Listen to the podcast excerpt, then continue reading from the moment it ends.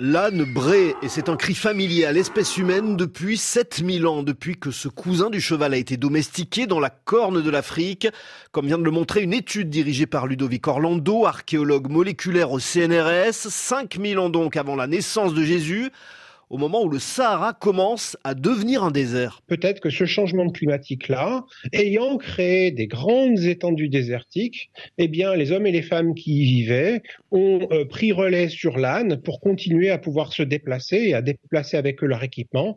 La physiologie de l'âne en fait une bête euh, particulièrement taillée pour, en effet, des climats euh, chauds et arides. Un âne, ça a besoin de beaucoup moins d'eau que les 20 litres d'eau que boivent, par exemple, les chevaux chaque jour.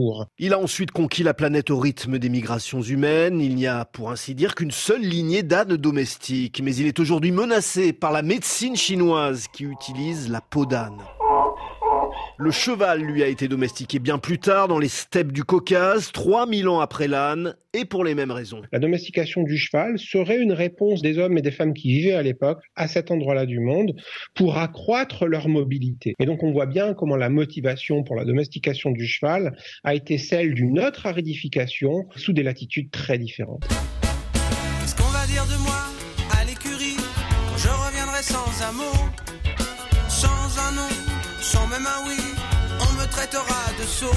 Et on aura tort, l'âne batté n'est pas bêta, Ludovic Orlando. Il s'agit d'un animal qui est très très fin, qui peut résoudre des problèmes logiques. Donc je pense que dire bête comme un âne, c'est surtout refléter plus l'étendue de notre propre bêtise, si bien que souvent, cette tête de mule ou d'âne sans tête, faute d'avoir un interlocuteur qui est capable d'entrer dans sa propre euh, logique. Un petit âne comme toi, qui ne sait même pas le U.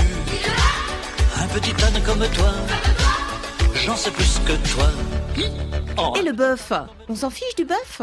Bah non, le bœuf est le meilleur ami de l'homme et de son barbecue, mais c'est d'abord pour sa force qu'il a été domestiqué, comme l'âne, et à peu près au même moment, en Mésopotamie, le bœuf est un taureau castré, pour qu'il soit moins agressif et pour éviter qu'il ne féconde toutes les vaches du cheptel à la place du taureau reproducteur. Quand vous mangez du bœuf en France, il y a 95% de chances pour que ça n'en soit pas. Ce qu'on appelle la viande de bœuf est le plus souvent de la vache.